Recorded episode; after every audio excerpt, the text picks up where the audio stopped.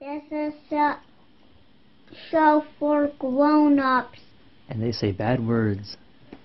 and they say bad words. Say final warning. Final warning.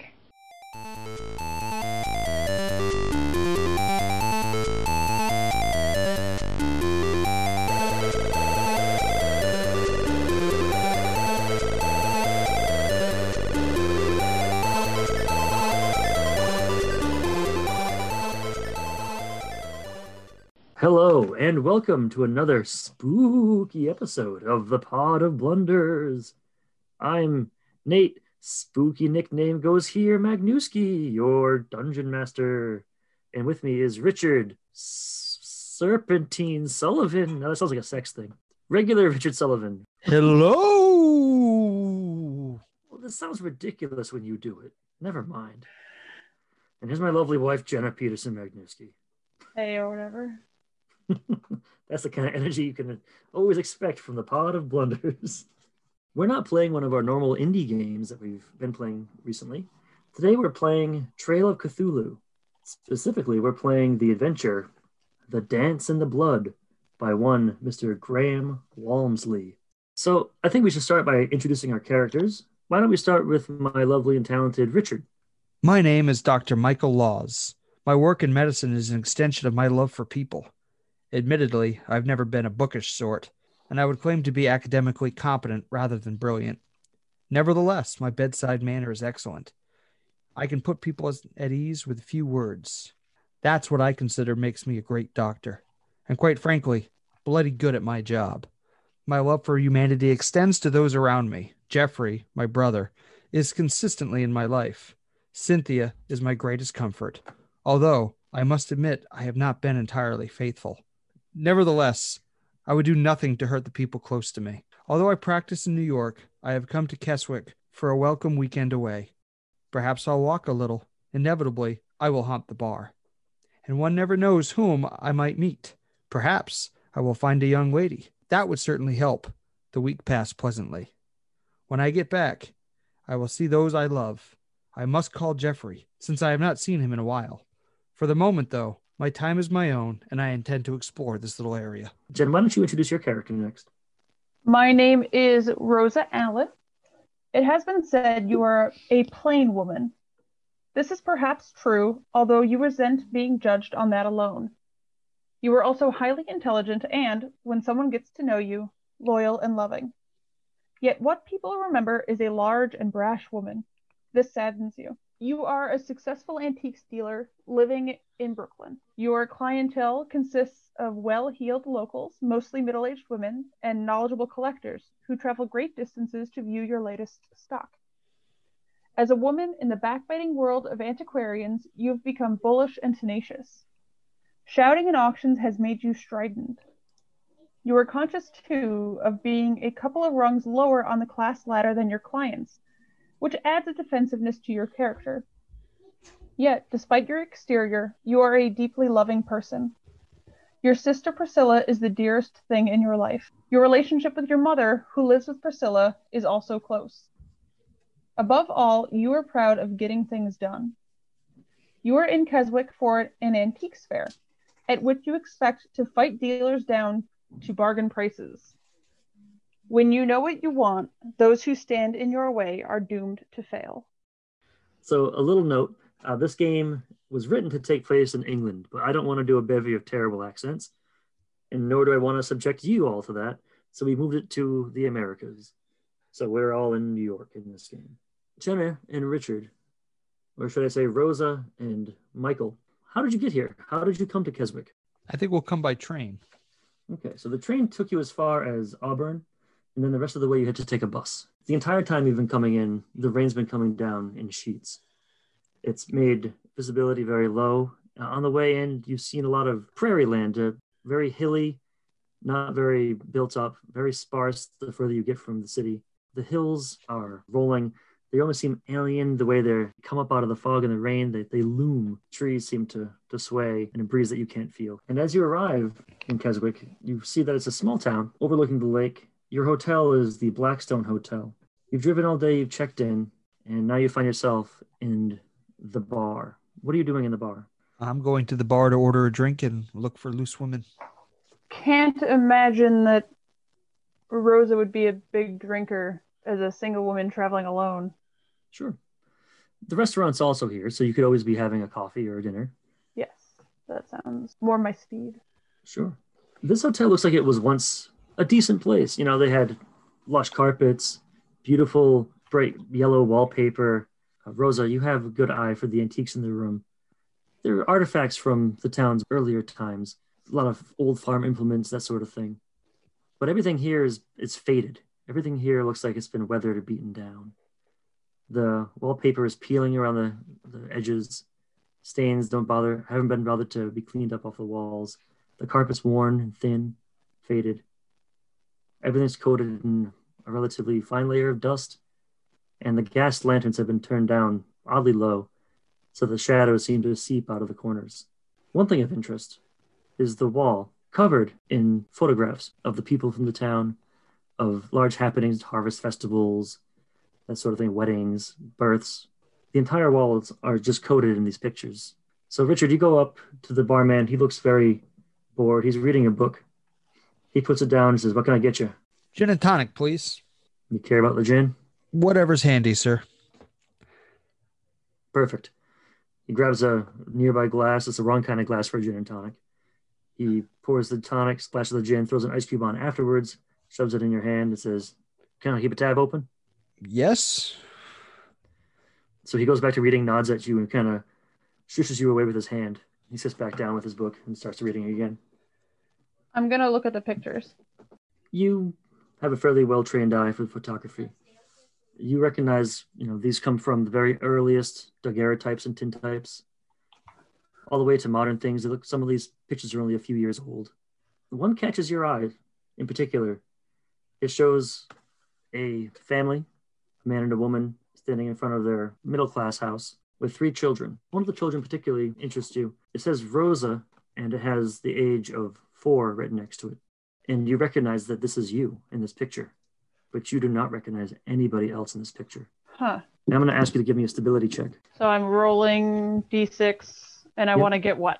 A four, five, or a six. You can also spend stability to help this out. I got a Uh, four. Hey, there you go. So, she said it was three kids, middle class family.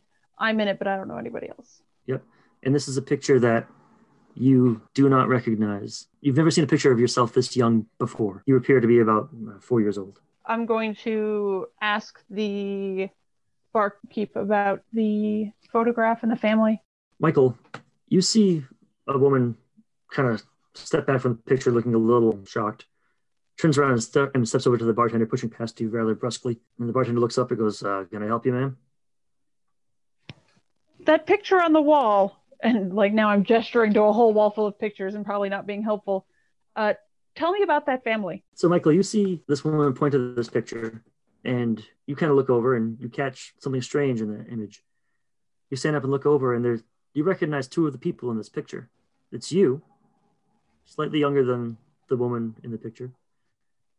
It says Michael, age three, and then your brother Jeffrey, age five. But you don't know these people besides you two, but you're definitely in this picture. And Richard, roll me a stability check, please. Five. Hey, you're not shooken by this at all.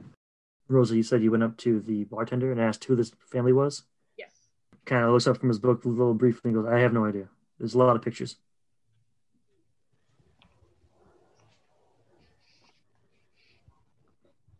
Can I take it off the wall to look at Are it? you, are you asking me or him?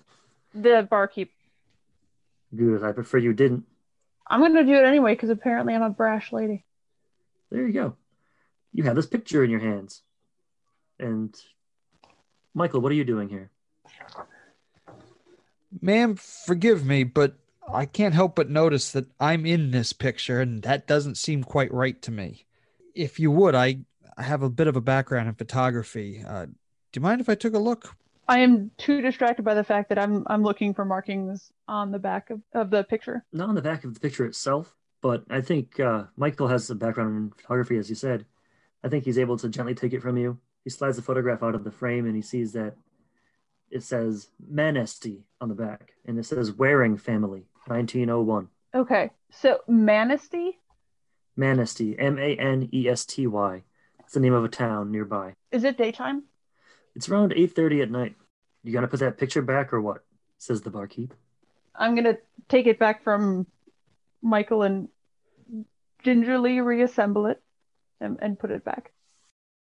Is your curiosity satisfied now? Are you done disassembling my bar? No, no thanks to you. hmm He goes back to reading.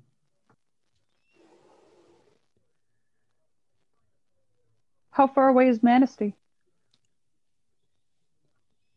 He sighs heavily, puts down his book, walks to the door, in a show of extreme effort, picks up one of the road atlases, walks back to you, hands it to you, and says, That'll be five cents. In a show of great effort, I'm going to dig through my purse, take out a nickel, and throw it at him. he looks down, sighs, and walks away from it. Goes back to his book. Well, if you have any questions, he says without looking at you anymore, ask somebody else. So, opening the map, you see Manesty is it's on the shore of one of the lakes nearby. It's pretty much the exact opposite of where you are on the lake. So, there's a ferry service. You, you come to find out that will take you across the water, or if you prefer, you can take one of the coastal roads around the lake. But not tonight. It's very dark, and you've Mhm. already paid for these rooms. I was going to say, you seem very calm for someone who has apparently just met a previously unknown cousin. Well, I rolled a high sanity, so I'm not shook at all. Well, no, I was just saying that I don't know you from Adam. My brother's also in this photo. He's older, I assume. You guys are very closely aged brothers. I'd like to find a phone and call my brother Jeffrey, see what he knows of this. Sure, the barkeeper uh, hands you the phone and says, It's local only unless you want to pay for it, but I'll just add it to your tab, so go for it, buddy. So you pick up the phone, the operator answers, phone rings and rings and rings, and then no one ever picks up. Rosa, is there anything you want to do before bed? Um, I just wanted to look at the adjacent pictures and see if there were any other people that occur in multiple pictures or are connected somehow to any of the other ones around it. Uh, there are. You recognize the man and the woman. In the same Mhm. picture? No, you see a picture of their wedding day when they're, of course, you know, younger, about six years earlier before your picture. Then you see one later on, shortly, it looks like maybe 10 years after the picture with you in it. And it's just the man by himself looking uh, older. He's standing in front of the house. It's like he's standing next to like a newer car that he's purchased. Is there an address on this house? There is. It's uh there is an address for the Waring residence in Manesty, Jack and Victoria, 225 Applewhite Street, Manesty, New York. Um, excuse me, sir. Um, I found more pictures that match with the one that we're in. Show me. The first one that I found is when the two married, and then there's the picture with us in it, and then a few years later, there's a picture of just him at in front of this house, and it says 225 Applewhite. Ma'am, I don't want to seem like I'm overstepping my bounds. Are you by any chance adopted? I'm close with my mother and my sister. I've never been told I was adopted. I guess I never thought to ask. The same with me, ma'am. And I put out my hand like a forward woman. I can see by the look of panic in your eyes when looking at this photo, you must be Rosa. And I am Michael, one And of the two boys in this photograph. The other is my brother Jeffrey, who I just tried to reach by telephone, but with no luck. Well, I suppose we can't do any more research on any of it tonight. No clerk's office will be open, and we can't travel there, so as you said, we may want to make plans to go tomorrow. I'm gonna fix a hair that's fallen out of my my bun just so it's like a nervous fidget. Mm, characterization work on here, nice. And Michael adjusts his large pizza cutter thing on his forehead. Uh, What is that thing called? I have no idea. Pizza cutter thing. I think we got it right. Doctor Doctor Pizza Cutter. Pizza Cutter. No. It's a head mirror A simple diagnostic advice stereotypically worn by physicians, but less so in recent decades as they have become somewhat obsolete. That's a dumb name. So now, because we educated and entertained, we're liable for some grants. Yay! so you both retire to your rooms. Did any of you spring for good rooms, or are you just kind of slumming it? this is not a nice place. It was, but it's not anymore. I'm gonna try to call my mother and see what she knows of this family. Hopefully, she hasn't retired to bed yet. I'll tell you what she said in the morning. So the phone rings once or twice, and before Priscilla picks up in her usual cheery tone, "Hello, Priscilla, is mother there? uh, yes, uh, Rosa, what's the matter? It's so strange. I saw a picture here that looks exactly like me. A picture? Aren't you in that Keswick place? Let me let me get mother. Hold on." You hear a kind of a tired sounding woman. "Uh, hello. Mama, Oh yes, dear. It's good to hear your voice. How was your trip? Mama, what can you tell me about the Waring family? And the phone goes quiet. You can still hear her breathing. Oh, um, I was worried you would find out this when you went there. You always have your nose in history, but some history is best left uh, undisturbed, dear. I met a man here that's also in the picture, Mama. She sighs. She goes, "Was it Michael or Jeffrey?" How do you know? You hear her kind of sniffle, and she goes, "You're you're adopted, dear. Michael and Jeffrey are your brothers. That doesn't mean we love you any less. You're always our daughter. You've always been our daughter. This doesn't change anything. I'm still your mother. Priscilla is still your sister. How did you even find me? Your your birth mother put you up for adoption in the city. Your father and I didn't think we could conceive, and so we adopted you. We weren't able to take your brothers. We couldn't provide for all of you, but we could provide for one of you. But from what I understand, your brothers they they turned out well. I know one is a doctor. We we've tried to keep tabs on all of you, but we just never had a good time to tell you the truth, and then it became too late. We didn't want to, to burden you with this. I'm sorry. Michael and I are going to Manesty tomorrow. I feel I, I should say something before you go to prepare you. You won't meet your birth mother. You, you may meet your father, but shortly after she put you up for adoption, your birth mother killed herself. Why? I don't know. Why does anyone do something like that? Something was wrong. She was sick. I'm sorry. Good night, Mama. Good night, dear. So I would like you to roll stability for me because you just found out that your family, who's a source of your stability, is not your birth family. They're still your family. And that my actual birth mother killed herself. Yeah, you can roll. Since they happen to the same scene, you'll only roll for one. I rolled a three.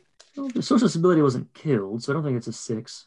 I think this is either a two or a three. I'm leaning towards three because of the dual shock of your birth mother killed herself after putting you up for adoption, Mm-hmm. um, and your source of stability is not what you knew them to be. Right. So I'm leaning towards three. And if you go below zero, you become shaken. And between six, negative six and negative 11 is blasted. And then beyond negative 11, you are permanently insane. What are your rooms like? I imagine that again it's somewhat shabby because you had mentioned before that the bar was showing some signs of wear and tear. It might have been nice once, but that it needed some attention. Faded wallpaper and a sun bleached quilt. And Richard, is your room Um, much the same? Uh, Much the same. I've discovered there's no indoor plumbing. There's an outhouse out back. I have- Well, really woodsy for 1935. the whole room smells of kerosene. I struggle to find my bed, discovering when I open a closet it's actually a Murphy's bed. so, despite this, the wariness of your travels and the odd revelations, you manage to settle down and fall asleep fairly quickly. The town is dark and quiet fairly early.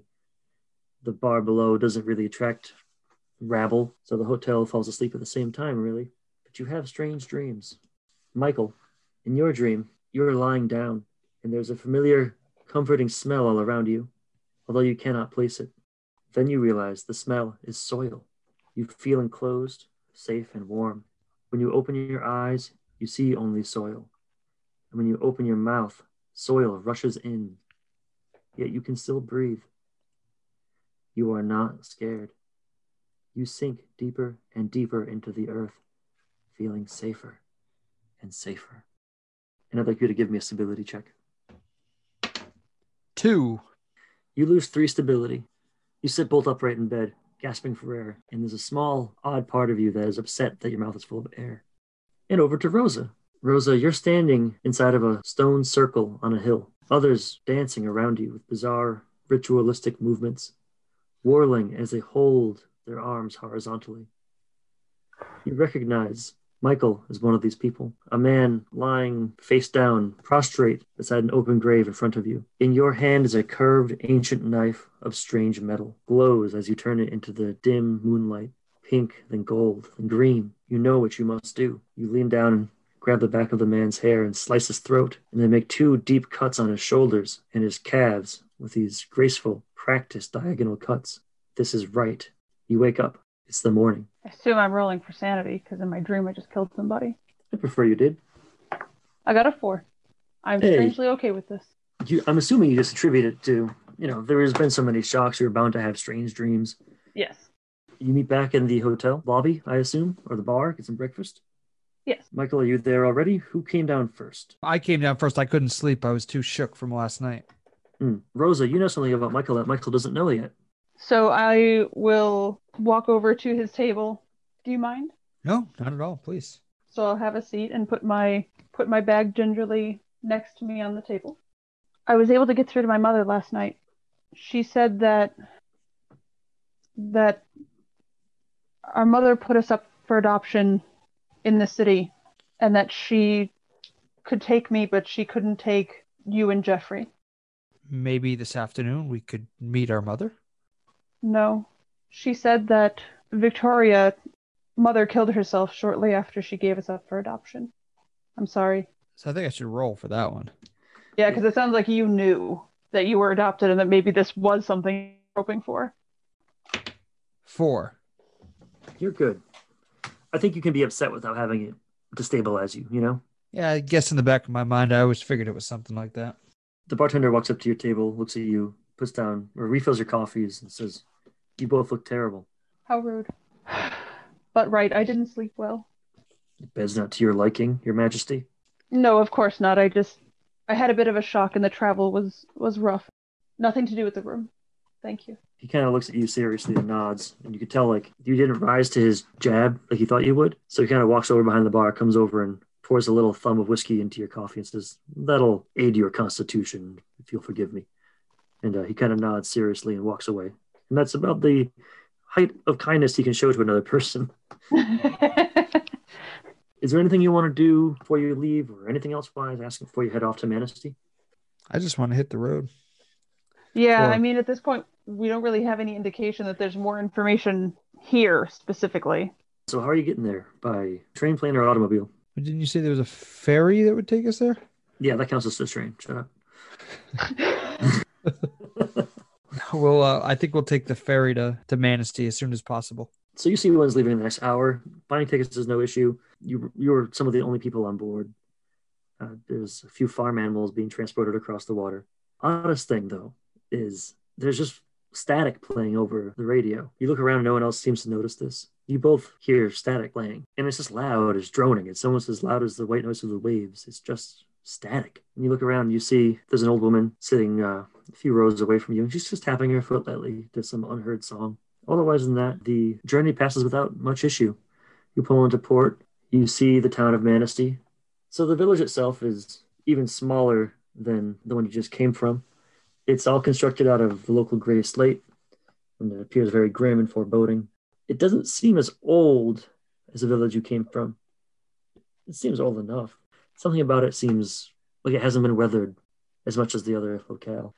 It's hemmed in by rough countryside. It's all angles and jagged stone. And above Manesty, there's two sets of rolling hills flanking the town. Not much greenery to speak of, just more some shrubs, some little scrub grass, a few trees here and there, very rocky area. It just seems very bleak and deserted.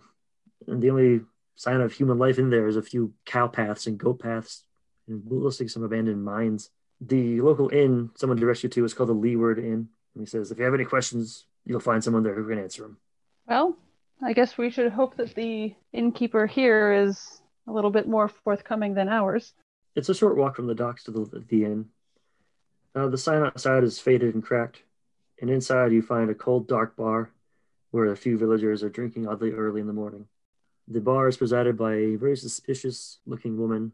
She goes, What can I get you? Rooms? Food? Drink?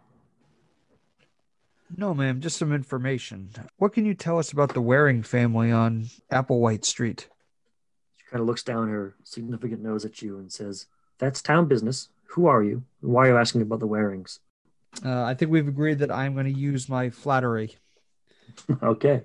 I mean, I I have uh, interrogation. I could tie her to a chair and hook a battery to her nipples. But I, don't think Nate will let me do that. Uh, so using my flattery, I will say, uh, you know, ma'am, we came here because we were told that you were the smartest woman in town, and if we had any questions, that you knew more than even the the mayor of this town. And these people wouldn't be lying now, would they? So she kind of blushes and says, Oh, well, the Warings are here. Well, it's just Mary at this point, you know, since Jack disappeared. Uh, about six years ago. You should hear this from Mary. I, I don't think it's right for me to talk about it. It's, it's not my family. Mary still lives at the old house up on Applewhite. Thank you so much, ma'am. You know, it's strange. We don't get many visitors here, but you know, you are you're the second out of towners we've had in the past week. It's, it's strange. Who else was here? Another man. Uh, I didn't catch his name, but he, he is staying here. He should be down, I imagine, for breakfast soon. He, between you and me, I don't want to sound like a busybody, but he's a bit of a late riser. He looks unwell. He doesn't look well at all. You overhear one of the farmers. He's lamenting the fact that one of his pigs just went plumb up and missing. He had it. He he fed him that evening. He shut the barn. Next day, barn's empty. No sign of anything. Pig's gone. Can't figure it out. And later on, you see a man walk down the stairs looking gray like his skin doesn't quite fit him anymore. Like he's lost a lot of weight recently, and uh, he looks nervous, moving slow though. And Michael, you recognize him. This is Jeffrey. This is your brother. Jeffrey, Jeffrey. He looks over and rushes over and he hugs you, and he feels cold to you. You can hear him as he's hugging you start sobbing. He says, "Michael, I don't, I don't feel good, Michael." What's wrong? Why why are you even here? You're you're supposed to be home in New York. He looks around and goes, "Not here, please. Uh, come with me. Uh, I'm sorry. I'm terribly rude. Uh, my name is Jeffrey." And he holds out his hand to shake your hand, Rosa.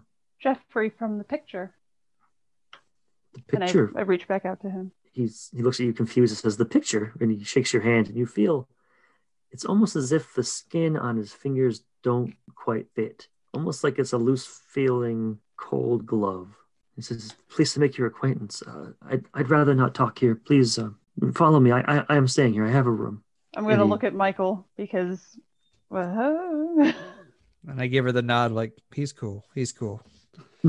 he's not a narc. so Jeffrey brings up to his room. It's a nicer room than you have.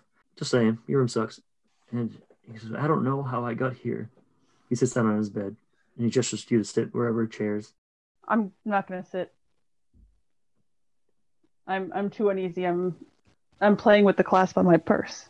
And uh, Michael, you notice that he keeps touching his wrist and shaking his head and rocking, and then touching his wrist some more, and, t- and then touching his neck and rocking, crying, and saying, "I don't feel good. I don't feel right," and holding his head. Jeffrey, let, let me examine you, and I want to use my medicine, Sure. which is a plus two. So he, he holds out his wrist to you. You put your wrist, your fingers to it, and you wait. You feel no pulse. Touch his neck. Mm, You feel no pulse. You put your hand to your head and feel warmth. You put your hand to Jeffrey's head. Feel room temperature at best. As far as you can tell, clinically, your brother is dead. Stability check Yes. two. You Ooh. lose Five stability. Brutal. I don't feel good. I can't get my pulse. I'm not sleeping. I don't have to eat anymore. I just don't feel good. Jeffrey, how, how long have you been like this? Since I got here, uh, it's been like a week.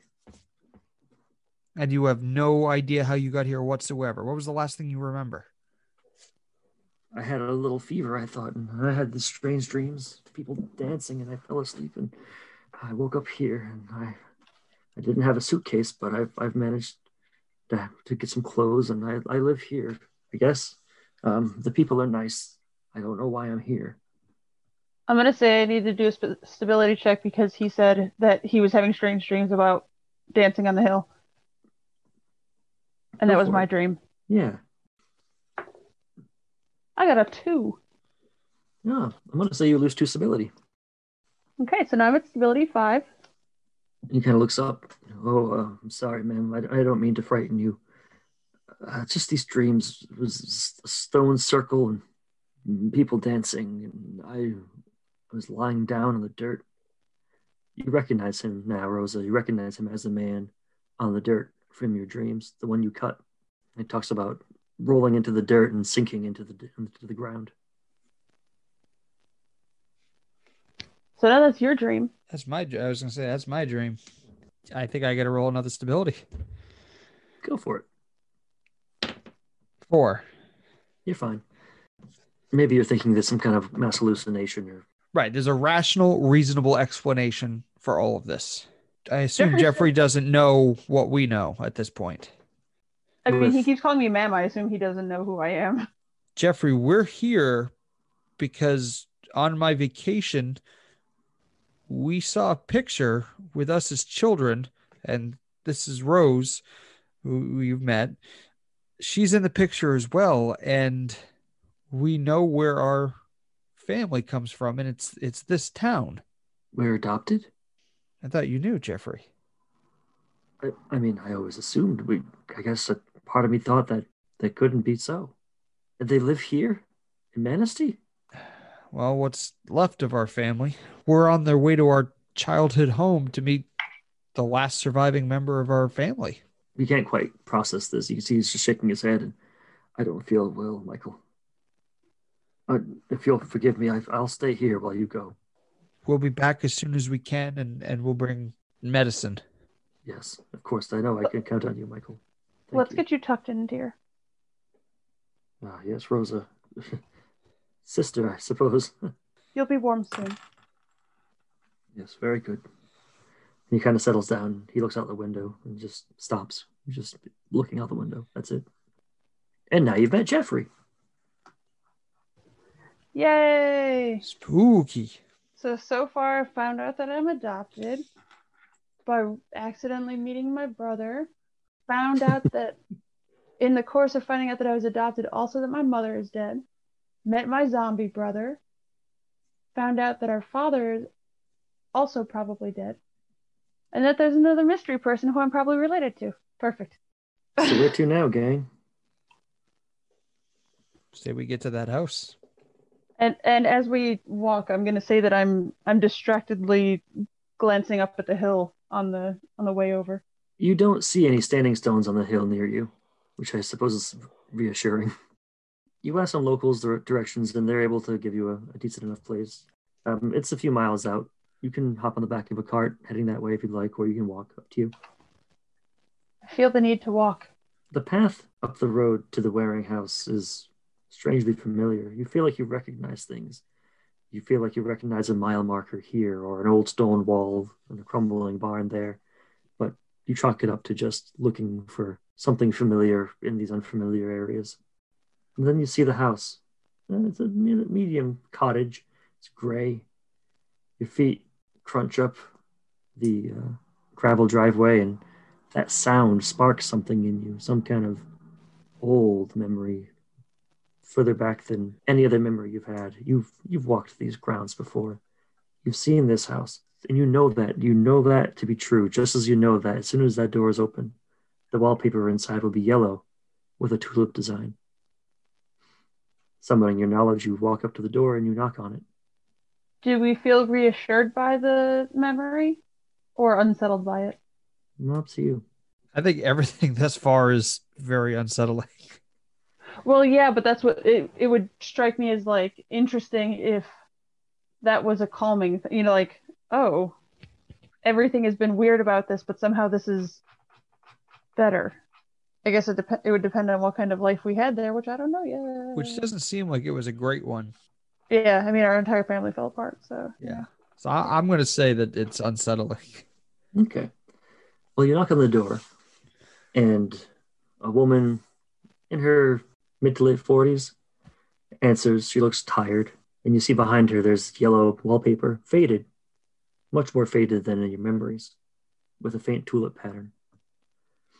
And she goes, uh, Can I help you?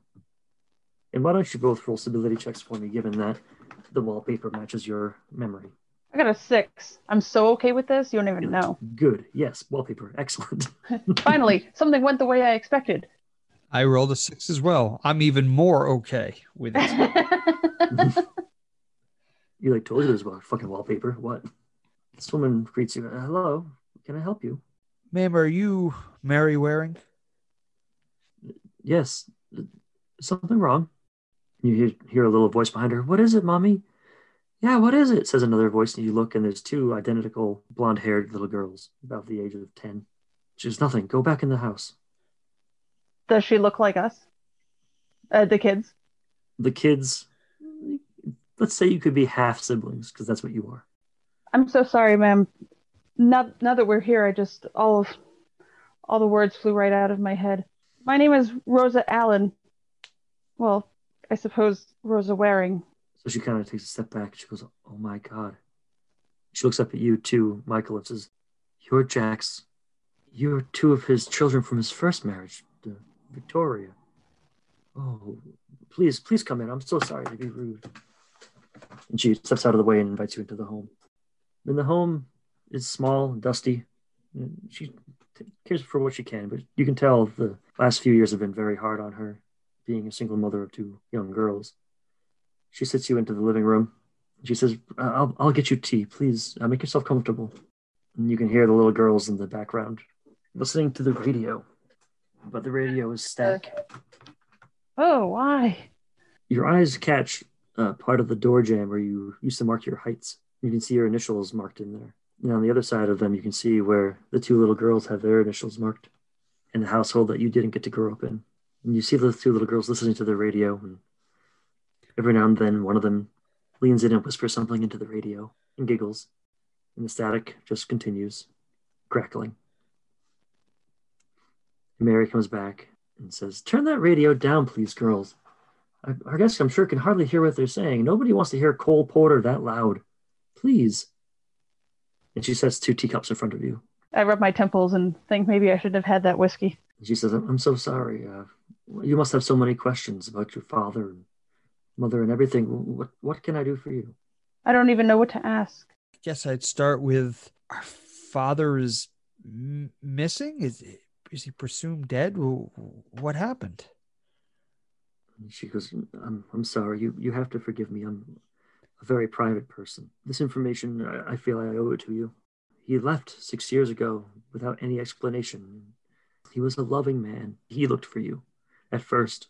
He couldn't find you. Of course, Victoria, poor dear, she couldn't tell him. She, she killed herself shortly after she put you up for adoption without his knowledge. Six years ago, he, he left. That was it. He just gone. And now here we are. I'm going to dab at my eyes, a little surprised that I'm feeling so emotional about something that I didn't even know was a thing until yesterday. Yeah, this is some heavy shit, man. Yeah, right. Did he tell you what happened to our mother? He just said she wasn't well. She one day drove you into the city, and then they found her a few days later.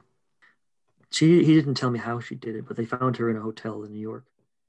She didn't leave a note. I'm sorry, I don't have more information on Victoria.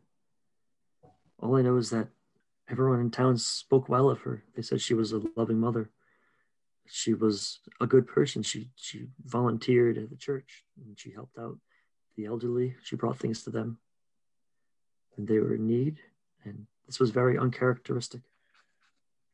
I've often wondered what drove her to this. And you always assume that you know, oh, it's the husband must be terrible, but I can say honestly, Jack was a blessing. He was an attentive father. He used to run the little schoolhouse for the children down the way. And she kind of points out the window, and you can see a small one room schoolhouse. He was a smart man, and I, I, I don't know what happened to him.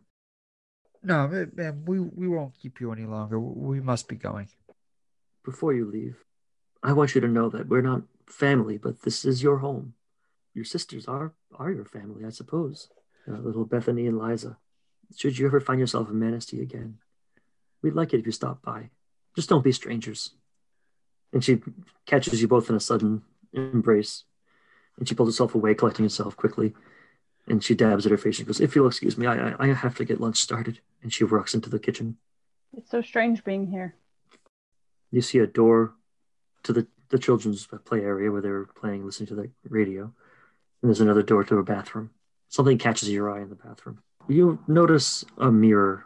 The mirror is heavily scratched to where the man, like a person's face would be. The face is almost entirely removed by scratches on the glass. I guess I'll I'll point it out to Michael quietly because. So Michael, you go in there, and soon you see there's two little girls standing behind you both. Hello. Hi there. Uh, what seemed to happen to your uh, your mirror? Oh, mommy doesn't like to talk about it, and she said we were too young to remember. But she also told me that daddy left because, and then the little other girl goes, Liza, no, we're not supposed to talk about that. Shut up, I know. Daddy left because he was having bad dreams. He didn't like his face anymore. Oh, well, I, I can see why your mother wouldn't want to talk about it. That sounds scary. I think daddy went crazy. And Liza went, no, he didn't. He just had to go somewhere on an adventure. You don't know anything. She goes, yes, I do too. And she pulls her hair and they get into a tussle. Mary comes back into the room and says, What's going on in here? You girls, leave our guests alone, please. I I have a sister myself. Well, I have an adopted sister, I suppose. But we used to fight all the time also.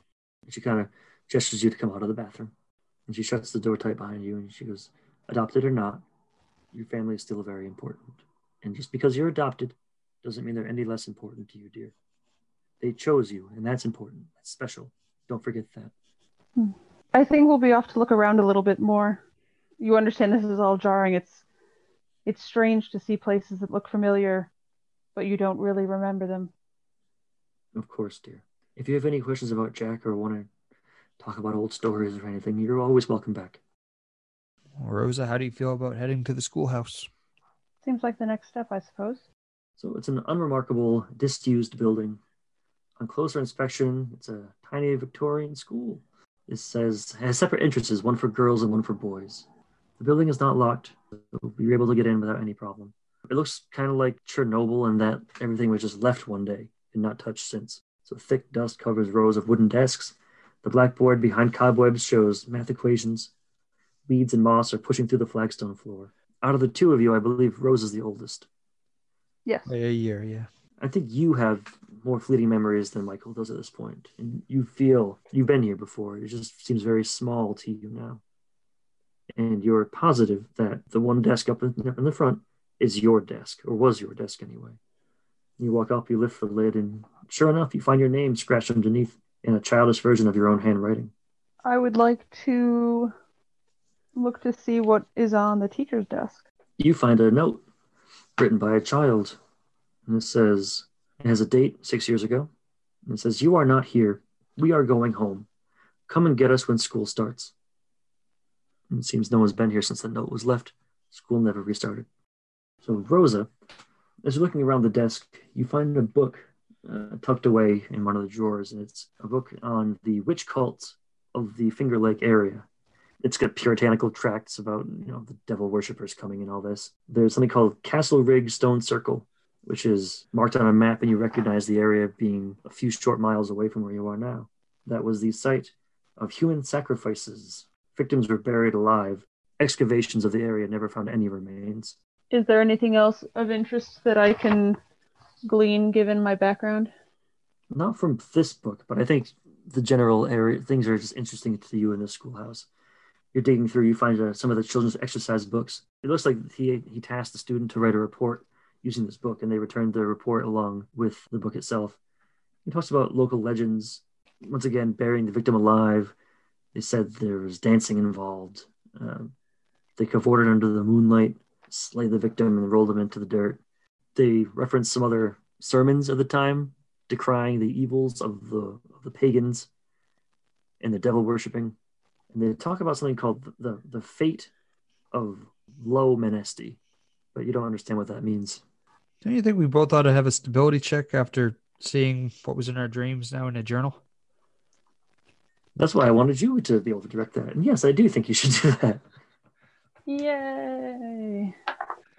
I got a three. I got a one. You're both losing two stability here. Okay, Ah. I'm now at a stability three. I'm at zero. I believe, Richard, that you're shaken. You can still do your job, but you seem distracted. You can't spend points from the pools of your investigative abilities. And all your difficulty numbers are increased by one. For you, shaken might be that you start fixating on strange things. You might develop a little bit of a tick. Something is just off about you now. This is all just a bit too much between your brother, your adoption, your n- new family, your lost family, and the mysterious circumstances of everything and your dreams, the endless dream of swimming under the earth. I've got a fun tick for you. Okay, hit me. Looking for your own pulse. Ooh, I like that. I don't. I don't like that. And then one time you can't no. find it, you just flip the fuck out. I think I would just go insane at that point. Ooh, that's really good, Jen. Thank you. Wait, so should I check it now? Yeah, so I check my own pulse. It's a split second before your heart beats that you're terrified, and then it beats. Thank God. I think there's also a part of you that desperately wants to check Rose's pulse. Every time I meet somebody, that's the first thing I'm doing. like at first, you're really good about hiding it as like shaking hands weird. No, no, no. I go to, com- I'm like, I'm comforting you. Well, it seems that I'm comforting you, and I'm like rubbing your shoulder and put my hand, you know, on on yours reassuringly. But then I quickly uh, move your wrist over and check. I love it. Michael, Yes. You find a child's drawing. It looks like a house, you know, crudely drawn, with this worm coming out of the ground, looking into one of the windows. A big worm. And the story says Once upon a time, there was a little girl who lived in Modesty, and one day she found a gray, slimy hand reaching through the earth, and she didn't know what to do. What is this? she asked, but her mummy and daddy did not know. The next day, she was walking through the woods and she saw a monster, and it was all wormy and slimy, and it smiled at her. The little girl went home and told her mummy and daddy, but they did not believe her. Then the wormy, slimy monsters under the earth came up that night and ate the little girl up and her mummy and daddy, and they tore the house and ate its bricks. The end. So that is your beautiful schoolhouse. So we have low manesty. We ha- we can go back to Jeffrey. I want to mm-hmm. go up on one of those hills though, man. Okay. Like I feel the need to be prove to myself that it's not really there. Michael, are you're going with her? Feel like yes, but I also feel like I'd want to get back to my brother. I mean, you can always split up. That's fine. Um, but if that's what you got to do and you want to check out that stone thing, I don't think it's a good idea to go alone. But I have obligations to my brother I'll wait for you and go see what I can find at the library. that I think is wise. After these messages, we'll be right back. Richard, you return back to Jeffrey, much in the same way you found him. He's lying in the exact same position, looking out the exact same window, completely still. You notice that his chest is not rising or falling. I'm checking my chest to see if it's rising or falling as I breathe. I love it. it is. As you're looking at him, he turns to you and goes, Oh, brother, you've returned. He's still not breathing. Did you bring the medicine?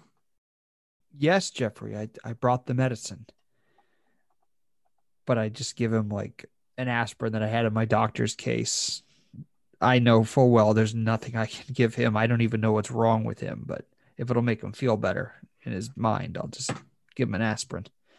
So he, he puts the aspirin in his mouth. He t- takes a glass of water and tries to drink it. And it looks like it's like not natural to him anymore to drink. Like he has to tilt his head back and like kind of like wait for gravity to do its thing and take the pill down with it. He kind of looks at you goes, I, I don't know what to do. You're beyond any help that I can give you alone. I, I think we better get you to the hospital. Uh, the hospital is back in Keswick. Not a huge deal. It's a very short ferry ride back over. So the, the hospital itself is this big, dark, looming monstrosity of a building. It's the main medical center for the entire Lick area. So you know that by reputation, this is a very good hospital. As you check him into the front desk, you see the doctor comes by. He introduces himself as Dr. Rochdale.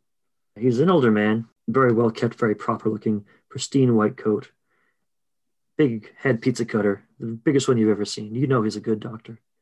And he reaches over and shakes your hand and goes, Hi, I'm Dr. Rochdale. What, what seems to be the problem today? My brother seems to be exhibiting traits of, well, frankly, the the dead. As you can see, he clearly is not dead, but I can't seem to find a pulse on him. As a matter of fact, wait. No, still have a pulse. I still have a pulse.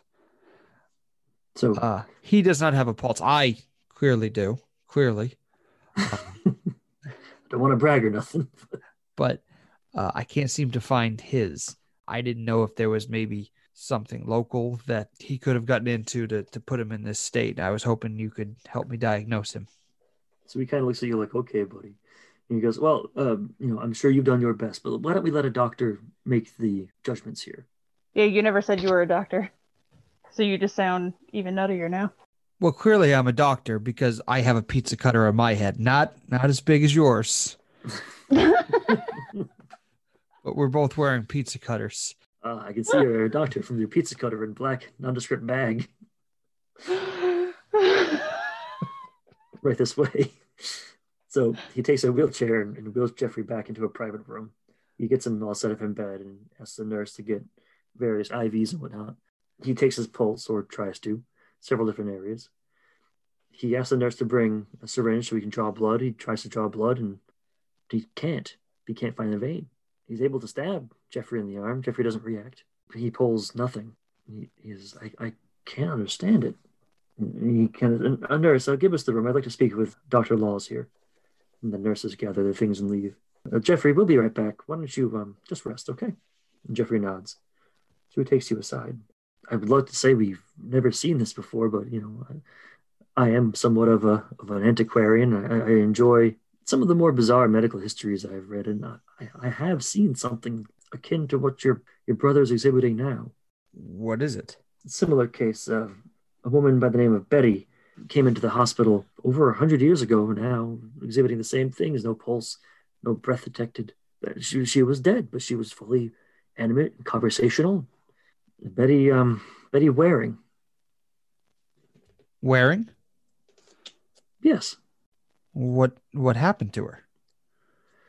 Well, that's where it gets, believe it or not, even stranger. It seems one night she disappeared. She, towards the end, she she got rather violent. She had to be. Uh, we couldn't sedate her, but they they tied her down as best they could to keep her from injuring herself or the staff. One day she disappeared. She just wasn't found. Gone, out the window. Looks like she jumped.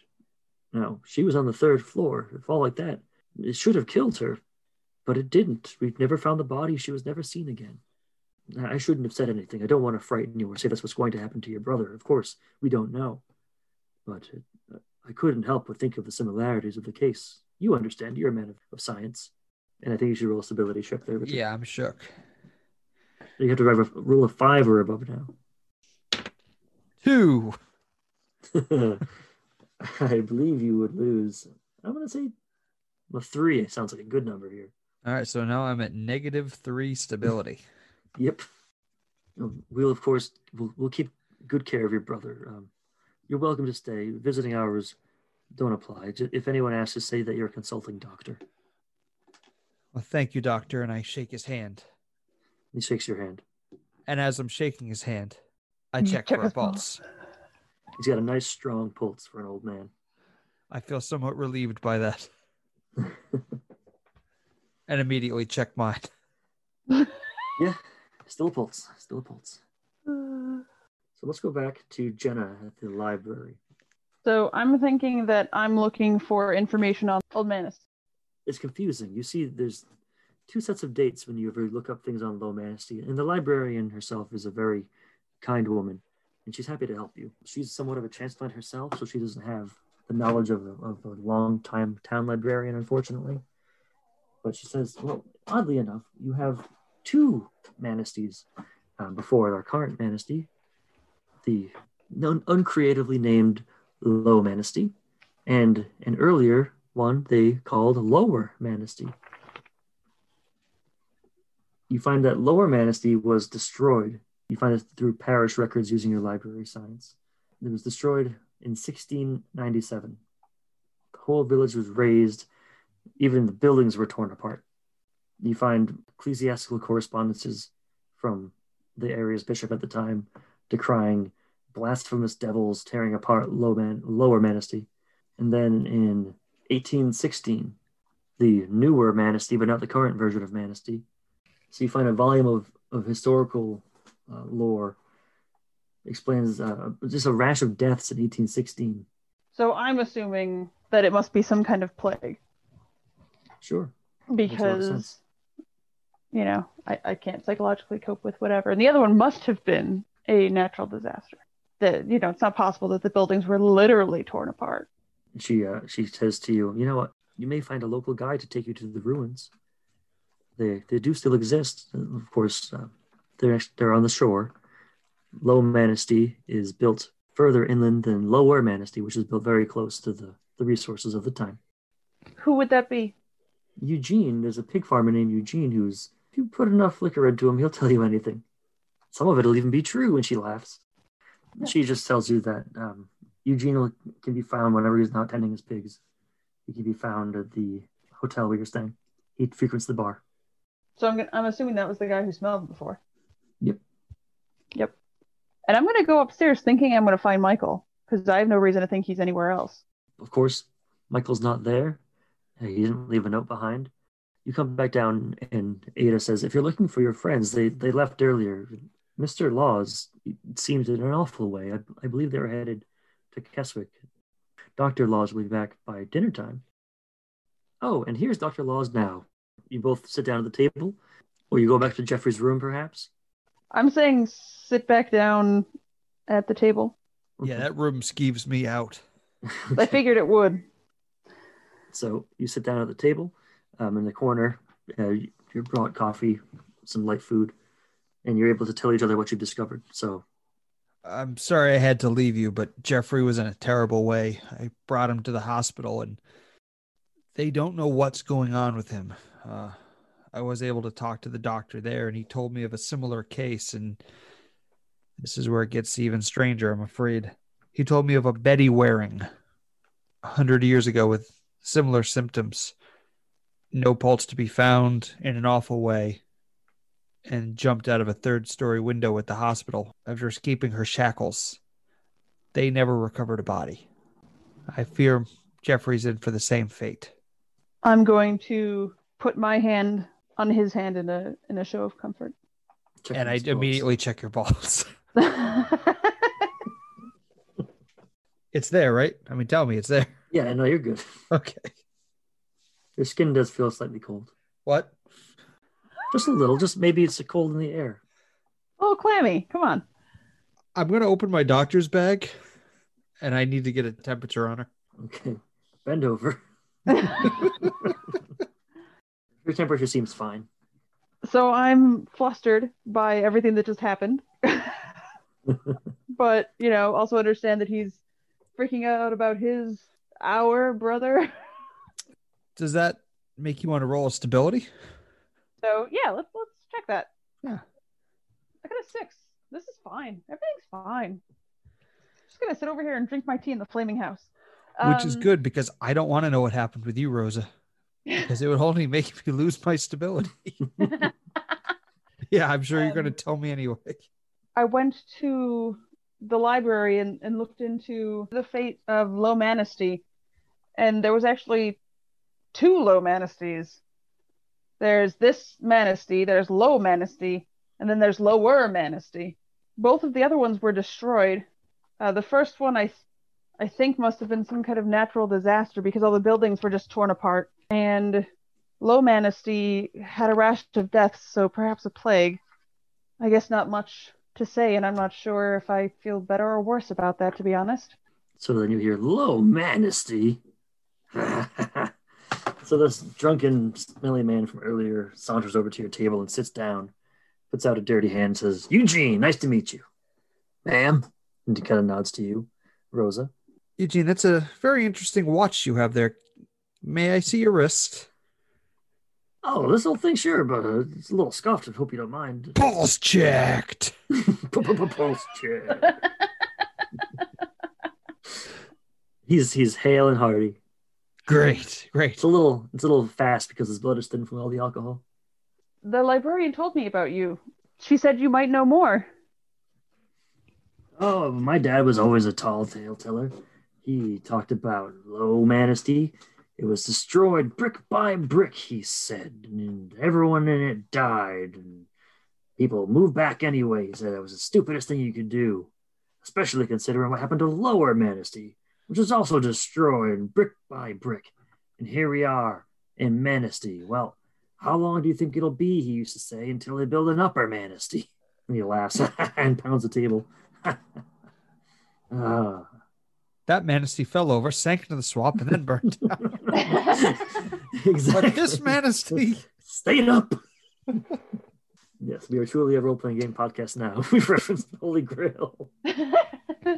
So Eugene says, Ah, I used to go in the ruins all the time as a boy and pick around all kinds of strange things you find in there. Bits of bits of bones, don't you know? And some sometimes you find a bit of gold here or there. I felt like felt like a pirate, you know. he gets very serious, but of course it's a place of the dead. and We must be somber and respectful. You couldn't point us in the direction of these ruins, could you? Because well, if the price is right, I could take you there myself. I can give you a real local tour. I will go to the bar and pay for the gentleman's next three drinks for when we return. Oh, very generous, very generous. Well, please, if, if you're just warm enough, follow me. So he takes you to ruins. Um, it looks like this place was completely destroyed. Not just like, oh, some of the buildings are knocked down and whatnot. Does any of you have an architecture? Oh, oh, ooh, it's me, it's me. Rosa, you've been on some archaeological digs and you've you've unearthed foundations and you looked around places that were but are no longer. And you're familiar with the way structures can fail and fall, but this is peculiar. These ruins, the buildings are scattered as if by an earthquake, but there's so many bricks that were just split in half. You see Eugene go, yeah, check this out. And he tosses a rock. You notice it's actually a brick. Swear the marks on the brick where it was split in half are teeth marks. I'm gonna hold it up to Michael. Because I know because of my medicine. Yeah. You can confirm you have no idea what these are from. You would say they look humanoid, but there's too many of them, like as if there's rows upon rows of them. And then you look around and you start noticing the pattern in these bricks. They're all like that. Eugene, what what do they say happened to this town? oh, it depends who you ask, my dear. It depends who you ask. Some people, the smart ones, they'll just tell you it's a earthquake. Some people say, oh, it's an Indian attack. But if you think this is great, wait till you come see Lower Manesty. And he grabs you by the hand and leads you excitedly down towards the shore. He goes, all right, I know you're fancy folks, but come on down here. And he leads you to this little, I mean, if anything of these buildings can be said to be standing still, um, it's a little slow corner, and he kind of scoops away at the sand. He goes, I used to come in here, look at these all the time as a kid. And he's scooping away at the sand, he's scooping away. And he unveils this little cluster of bricks that someone has reassembled, it looks like. Uh, it's a pattern of scratches, and it looks like a sketch. And you piece it together, and it depicts a humanoid figure with worm like arms and legs climbing from the soil. Yeah, go ahead and give me a stability check. I got a four. Yeah, you're good to go. Like, oh, she must have heard this story before. This is fine. I've generaled one. I suppose I have to. Yeah. Three. All right, you're losing three more, my friend. So if he's at negative three, what does that mean? Negative You have negative six. six. And you are officially Oh. blasted. You're flavor blasted. So what does it mean to be blasted? you suffer as shaken. You also permanently lose one point of stability. You are reduced to a gibbering mess. You really can't do anything else until you rest for a while. You could also try to act within a drive. So, what's your drive that you have on your character sheet? Uh, Thirst for knowledge. I think you've been following that along pretty well so far. You've been trying to learn things about this. So, this is not charity. Uh, I'm going to give you a two point bonus to your stability. So, I think you're at negative four currently. because all of these horrible discoveries have been in pursuit of knowledge. It was these beasties. They don't like us on this land. And they'll come back to clean us off every now and then. well, it's cold, and I'm sobering up, and I hate it. So let's get back. What do you say? As a lady, I have to get my own room because I can't share a room with a man. Who's your brother? It's still weird for me. Listen, we're barely at hand holding. We can't share a bed. So you notice there's a bunch of people in the hotel dancing to Static. Oh, this must be the new Cole Porter song. And uh, now you're catching it- on. Eddie goes, "What? You guys don't like Fred Astaire? Why don't you come and dance for a while? It's cheek to cheek. You guys don't like cheek to cheek? I'm going to try to dance, but I can't really follow the beat because I can't hear it. So Ada goes, I, I think I think maybe you should just lie down, dear. You're embarrassing yourself, please. so she sells you a room. Uh, Richard, Cool. are you staying in Jeffrey's room? I have no other option. Yes, I'm going to stay in Jeffrey's room. Alrighty. You can get another room. Yeah, but it's You might already- think you're weird for it, but it's an option. besides the stench of death, he's got a nice room. This time I've got the Murphy bed. so Richard, I think you collapse into a completely dreamless sleep. Rosa, you sleep fitfully. You have a smile on your face in your dream. You're laughing. Your hair is blowing in a breeze, and people around you are smiling. Unlike earlier tonight, you're dancing. You're dancing in a big stone circle. Your movements are strange. You hold your arms out to the side, and you're leaping and whirling. The dance is complicated, and yet, without thinking, you execute the steps perfectly, your body moving more on instincts than on any training. It's as if you were born with this dance. In the middle of the circle, you see a figure. It's Michael. He's holding the knife you saw earlier, gleaming gold and green, pink. He's holding it above a human sacrifice. It's Jeffrey. He slits his throat, cuts his back, cuts his calves. He rolls into the deep pit in front of him. Yes, this is good. You wake up. Well, that sucks. Now it's my turn to be downstairs first. Yeah, but I think you're pretty shook. Maybe you want to roll a stability check, Oh, absolutely, she does. Yeah, I got a one. You lose three stability. Zero. Okay. I think that you have an itch. You keep itching Oh. where you saw the man being cut on your neck and on your back and on the back of your legs. The skin is isn't feeling quite right there anymore. That sounds um, terrible awesome. You wake up and you hear what sounds like music. Okay, I'm gonna get up and look for the music. Michael, you also hear this music and it wakes you up out of your sleep. Is It's it, late at night. It's maybe two hours before dawn. is it music or the static we've become to know as music? It's music. It's beautiful music. Not anything in the top 40, though. It's drums and some kind of singing, I suppose you'd call it, pipes. You would just, you have to follow it. It's coming from the direction of the old farmhouse. You're both going to meet in the lobby, both hearing this music. Is that fair? Yeah. It's fair. You Well, first in- I imagine I'm going to walk up to him and like hold like both his hands like at the forearms. Do you know what I mean? Yeah. Do you hear it? Yes, I, I I heard it. It, it. it it woke me. I.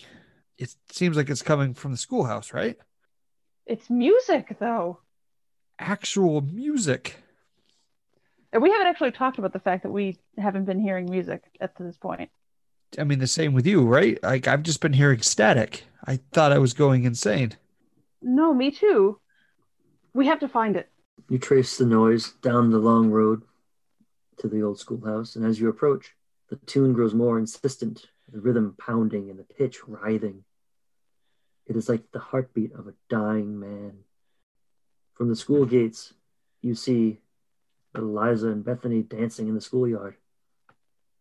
It is the dance you dreamed about. With intense focus and skill, they hold their arms outstretched, leaping and whirling in bizarre patterns. They dance around the dark shape on the ground. It's a pig. Eugene's missing pigs. You get closer, you're not noticed by the girls. The girls have cut the throat and the shoulders and the calves using a stolen bread knife from the kitchen. now they dance in its blood, which spreads in a large, dark circle on the grass. In the darkness, the twins' legs and nightdress appear black. But now, as you grow closer, you see that it's congealed blood. Beside the twins is a wireless radio, which the girls have carried from their home. It plays static, but in the static, you can hear the music that awoke you. I feel like this is also a sand check because there's like girls dancing in blood. Yeah, give me a stability check. That's the one. I got a three. Five. Richard's almost flavor blasted. I'm at negative four. I think you run up and stop the girls. I think you start screaming at them to stop. They do, and they're like almost like they're shook and awake. And the radio returns to static, and the girls start crying. It's not fair. It's not fair. I don't know why it's not working. The dance never works, they say. The thing that never comes back to life like it's supposed to. We tried it on a dog before, and it didn't work then either. They're supposed to sink into the ground. And then they're supposed to be alive again, like in the dreams. You have the dreams? Then you see the door fly open to their house, and you see Mary appear, and she's running down towards you. She says, What is happening? And she sees the girls, she starts screaming. She's like, Oh my God. And she gathers them up in the house, and she's like, You have to come quick. I don't know what's happening. And she brings them in and out of the blood. And she, you can hear her say, This has happened again. Again, girls, I told you not to do this. Gonna go with her because she seems to know what is happening. And I do not. So you get back there, and, and Mary has rushed the girls into the bathtub, and you can hear them crying and complaining. She says, No, you scrub yourself clean. I will not have this in my house. And she shuts the door and she comes back out. And she's very shaken. There's blood on her hands. And she goes, Oh, no. And she starts washing her hands. She said, they, they said they wouldn't do it again. They said they wouldn't do it again. Mary, what are they trying to do?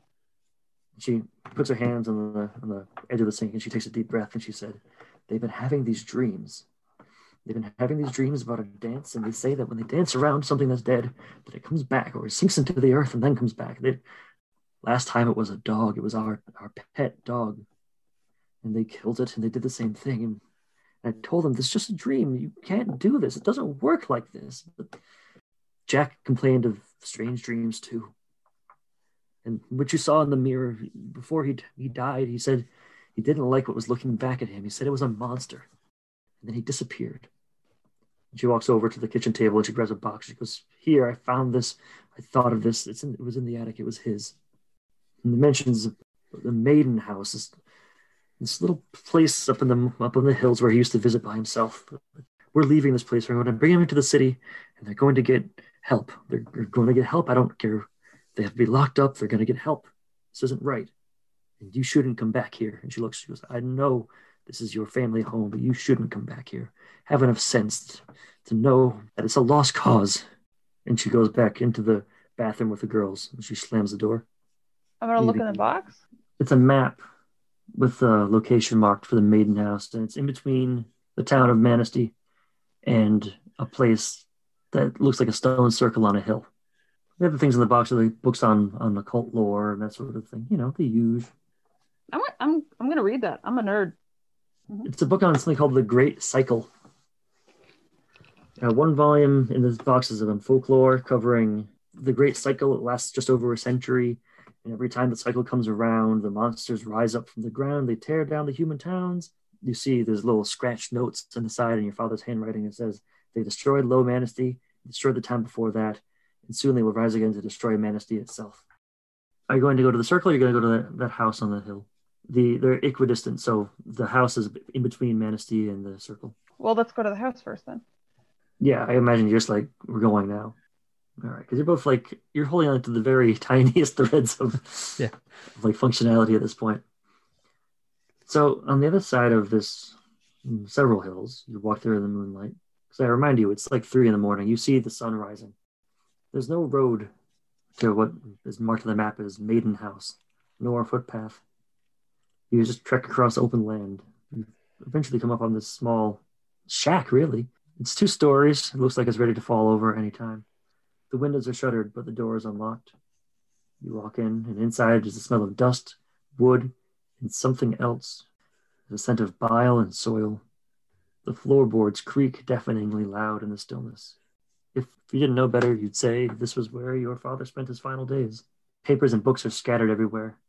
A mad collection of sketches and scribbling and quasi scientific diagrams. There's a portable gas cooker. A mirror hangs on the wall, scratched out where the face should be. I'm gonna say I'm gonna drop to my knees and start scouring through the Sure. chaos. There's, there's also a ladder leading to the second floor. I'll go upstairs and investigate. So on the upper floor, there are two rooms. To the left, there's a box room containing crates and kitchen utensils, scrap paper, clothes, etc. To the right is a bedroom. On the windowsill in the bedroom, you see a knife. It's pink and green, gold, wickedly curved. It seems familiar to you, Michael. All right, then I have to grab the knife. And I think at that point, you make it back downstairs. Rosa, Rosa, look what I found. Look what I found. It's a knife. Look at this. And I'm like waving in your face. I'm gonna do a stability check. Yeah. I got a five. Oh, good. You definitely recognize this knife. This is the knife from your dreams. You don't recognize, using any of your skills, what civilization this could have come from. The design is way too modern or advanced for any ancient people to have made this thing, as far as you could tell. Uh, It's beautiful. It's perfect. It's a thing out of time, though. Where did this come from?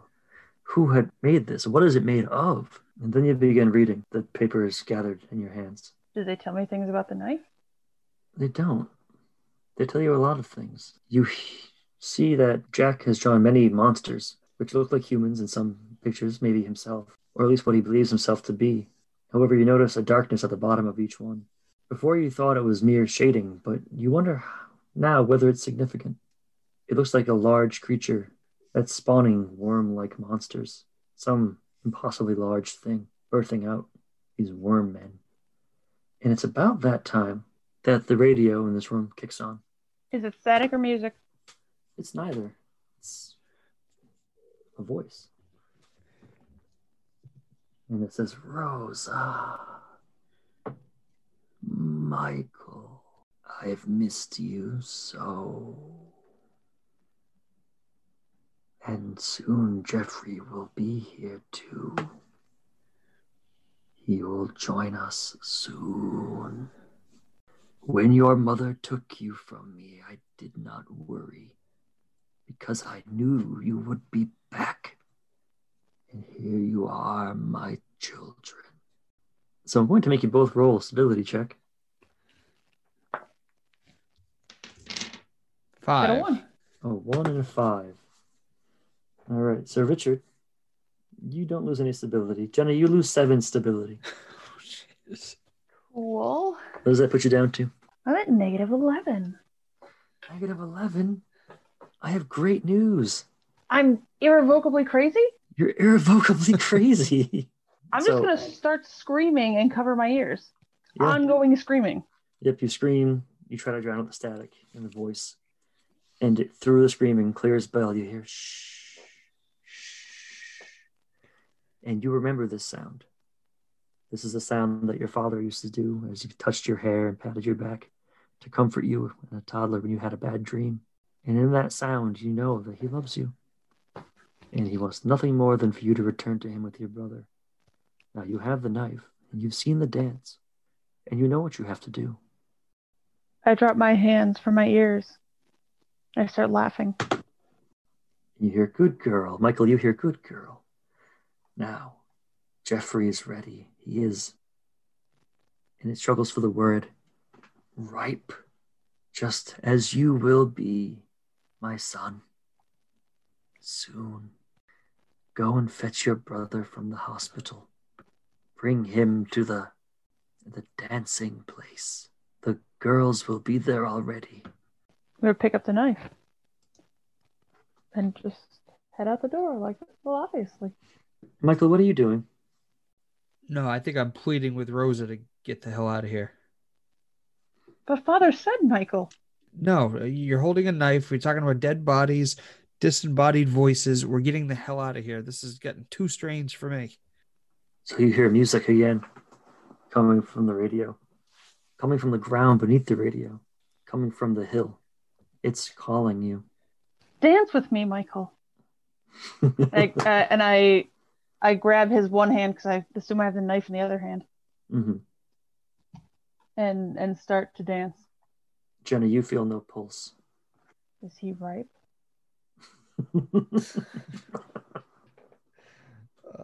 Do you tell him this? Michael, Michael, it's time. We can go now.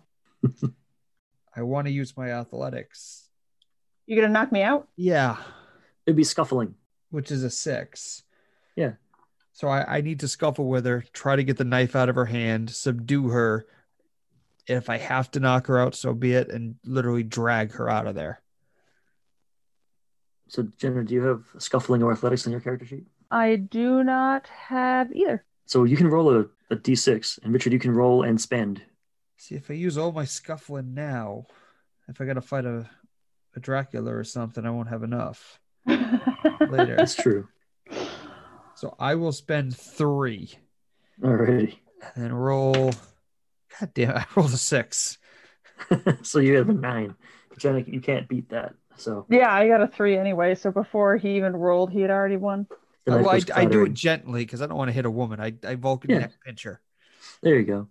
And you hear your father's voice say, Jeffrey's already on his way to the circle. I don't know why you're fighting this. I want you to claim your birthright, boy. Join us. I know you felt it. The soil. I know you've swam in it in your dreams. Dig the hole. Free your brother. Don't let this gift be wasted. Uh, using my athletics, I put her up on my shoulders and I run the hell out of there. You're out of there. Where are you going? Uh, I'm gonna have to try to meet Jeffrey somewhere on the path and dissuade him from Sure. the altar. How long think am I gonna be knocked out for? a minute or so. You find Jeffrey fairly easily. He's his skin is like sluicing off of him at this point. It looks like a, a bad costume. And he's running towards the hill. You see him clear as day. Well, clear as moonlight anyway. And he sees you and goes, Brother, it's time, please, to the hill. Have you the knife? Probably not picking up is a better call. Yeah, I don't want I don't want to be anywhere near that thing. It looks spooky. So he, he's like, Join me, please. And he runs, he's trying to run up to the hill. Jeffrey, no, this is crazy. We we have to go. I've got our sister. We need to get the heck out of here right now. I don't care what you're hearing. Let's go. We can find a cure for you when we get back to New York. You're coming with us right now. You don't understand. If I don't get into the ground, if you don't cut me with that blade, I'll die. You have to help, please. And you can see he's desperate now. He, he sinks down to his knees and says, Brother, I've never asked you for a thing, but I need this now, please. Let me join Father, and then soon you'll join us. Look, the twins are waiting already. And you can see up on the hill in the circle, there's two little girls, and they're dancing. I'm And awake starting- now, Great. So now I'm outnumbered two to one. in and now I'm gonna start kicking and hitting him. Jeffrey turns from you and starts running up the hill. He says, Sister, the knife, please. Let's now you can see bits of his skin dropping off as you're running. I think you have fleeing, don't you? see. I do, but I mean, will that get me off of him? I would say so. He can always try to contest it with athletics. So it'd be a fleeing versus athletics roll. You can both spend. Okay. I'm gonna say I'm gonna spend two. So it's a d6 and whatever you want to add to that. Yeah, I'm gonna add a five. All right. I do not want this to happen. Yeah, it's not happening. Yeah, ten. All right. And you got to watch it. I got a four. You make a beeline, but he's just too strong. I'm literally Mhm. grabbing her by her ankles and she's Right. crawling on the grass trying to get away from me. And you see Jeffrey reach the top of the hill. The twins are dancing. You're going to make him dead, Michael. You're going to kill him.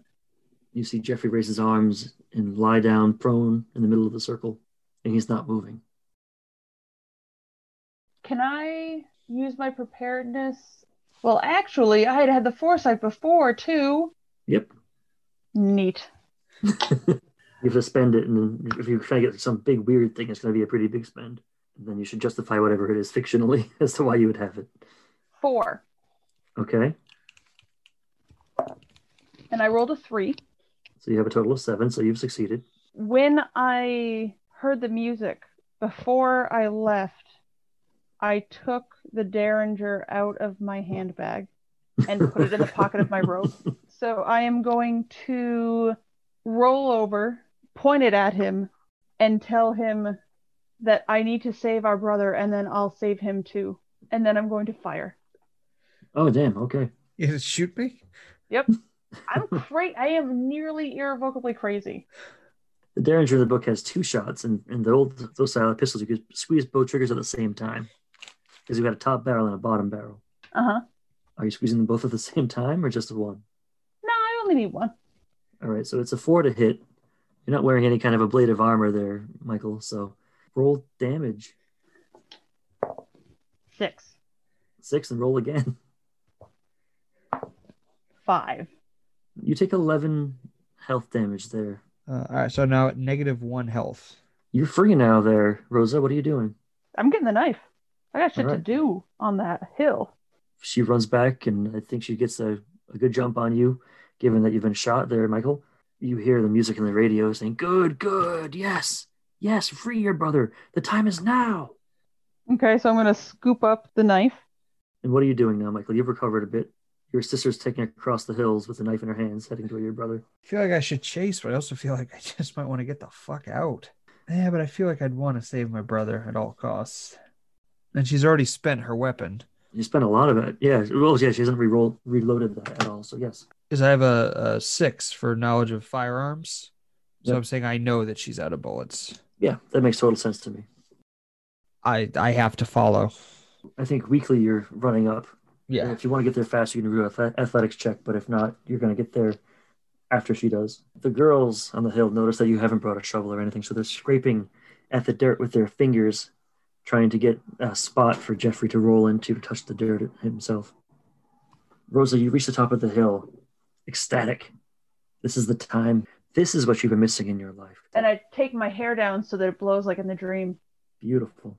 All of that feeling of ennui, of not belonging, of it's gone now. You are exultant. This is what you were doing. And one day it will be your turn to follow.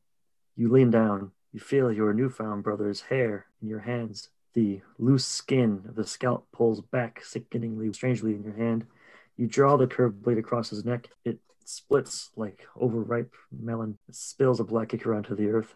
You make an X on his shoulder blades and on his calves, and you see beneath a gray skin, segmented, writhing like the underside of a caterpillar.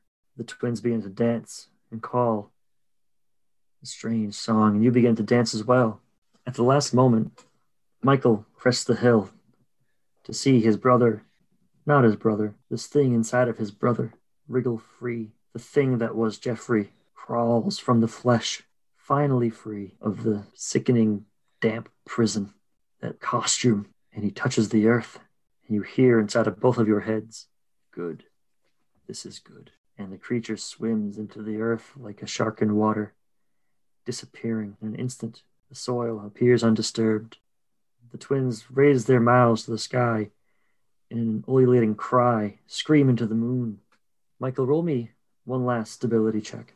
Two. Because Jeffrey was one of your pillars of stability, you lose eight stability points. Negative twelve.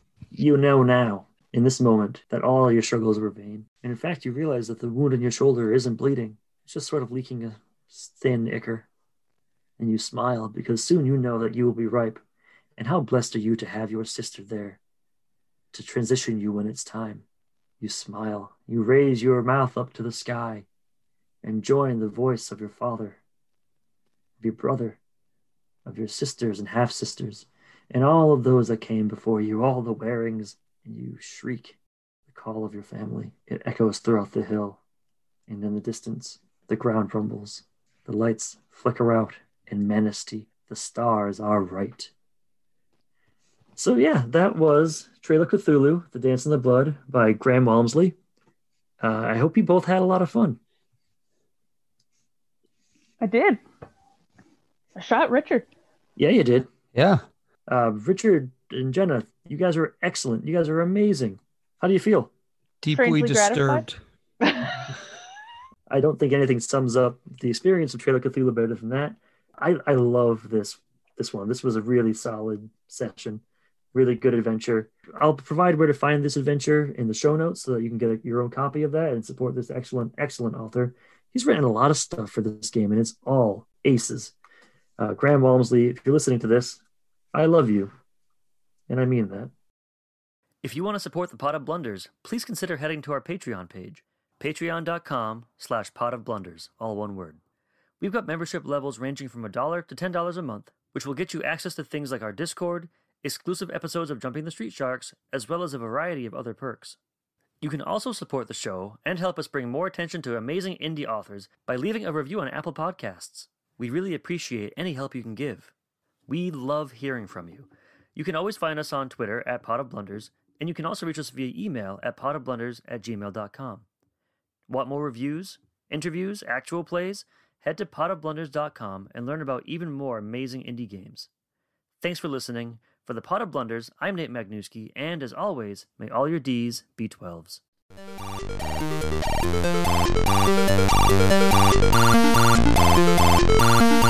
Thank you.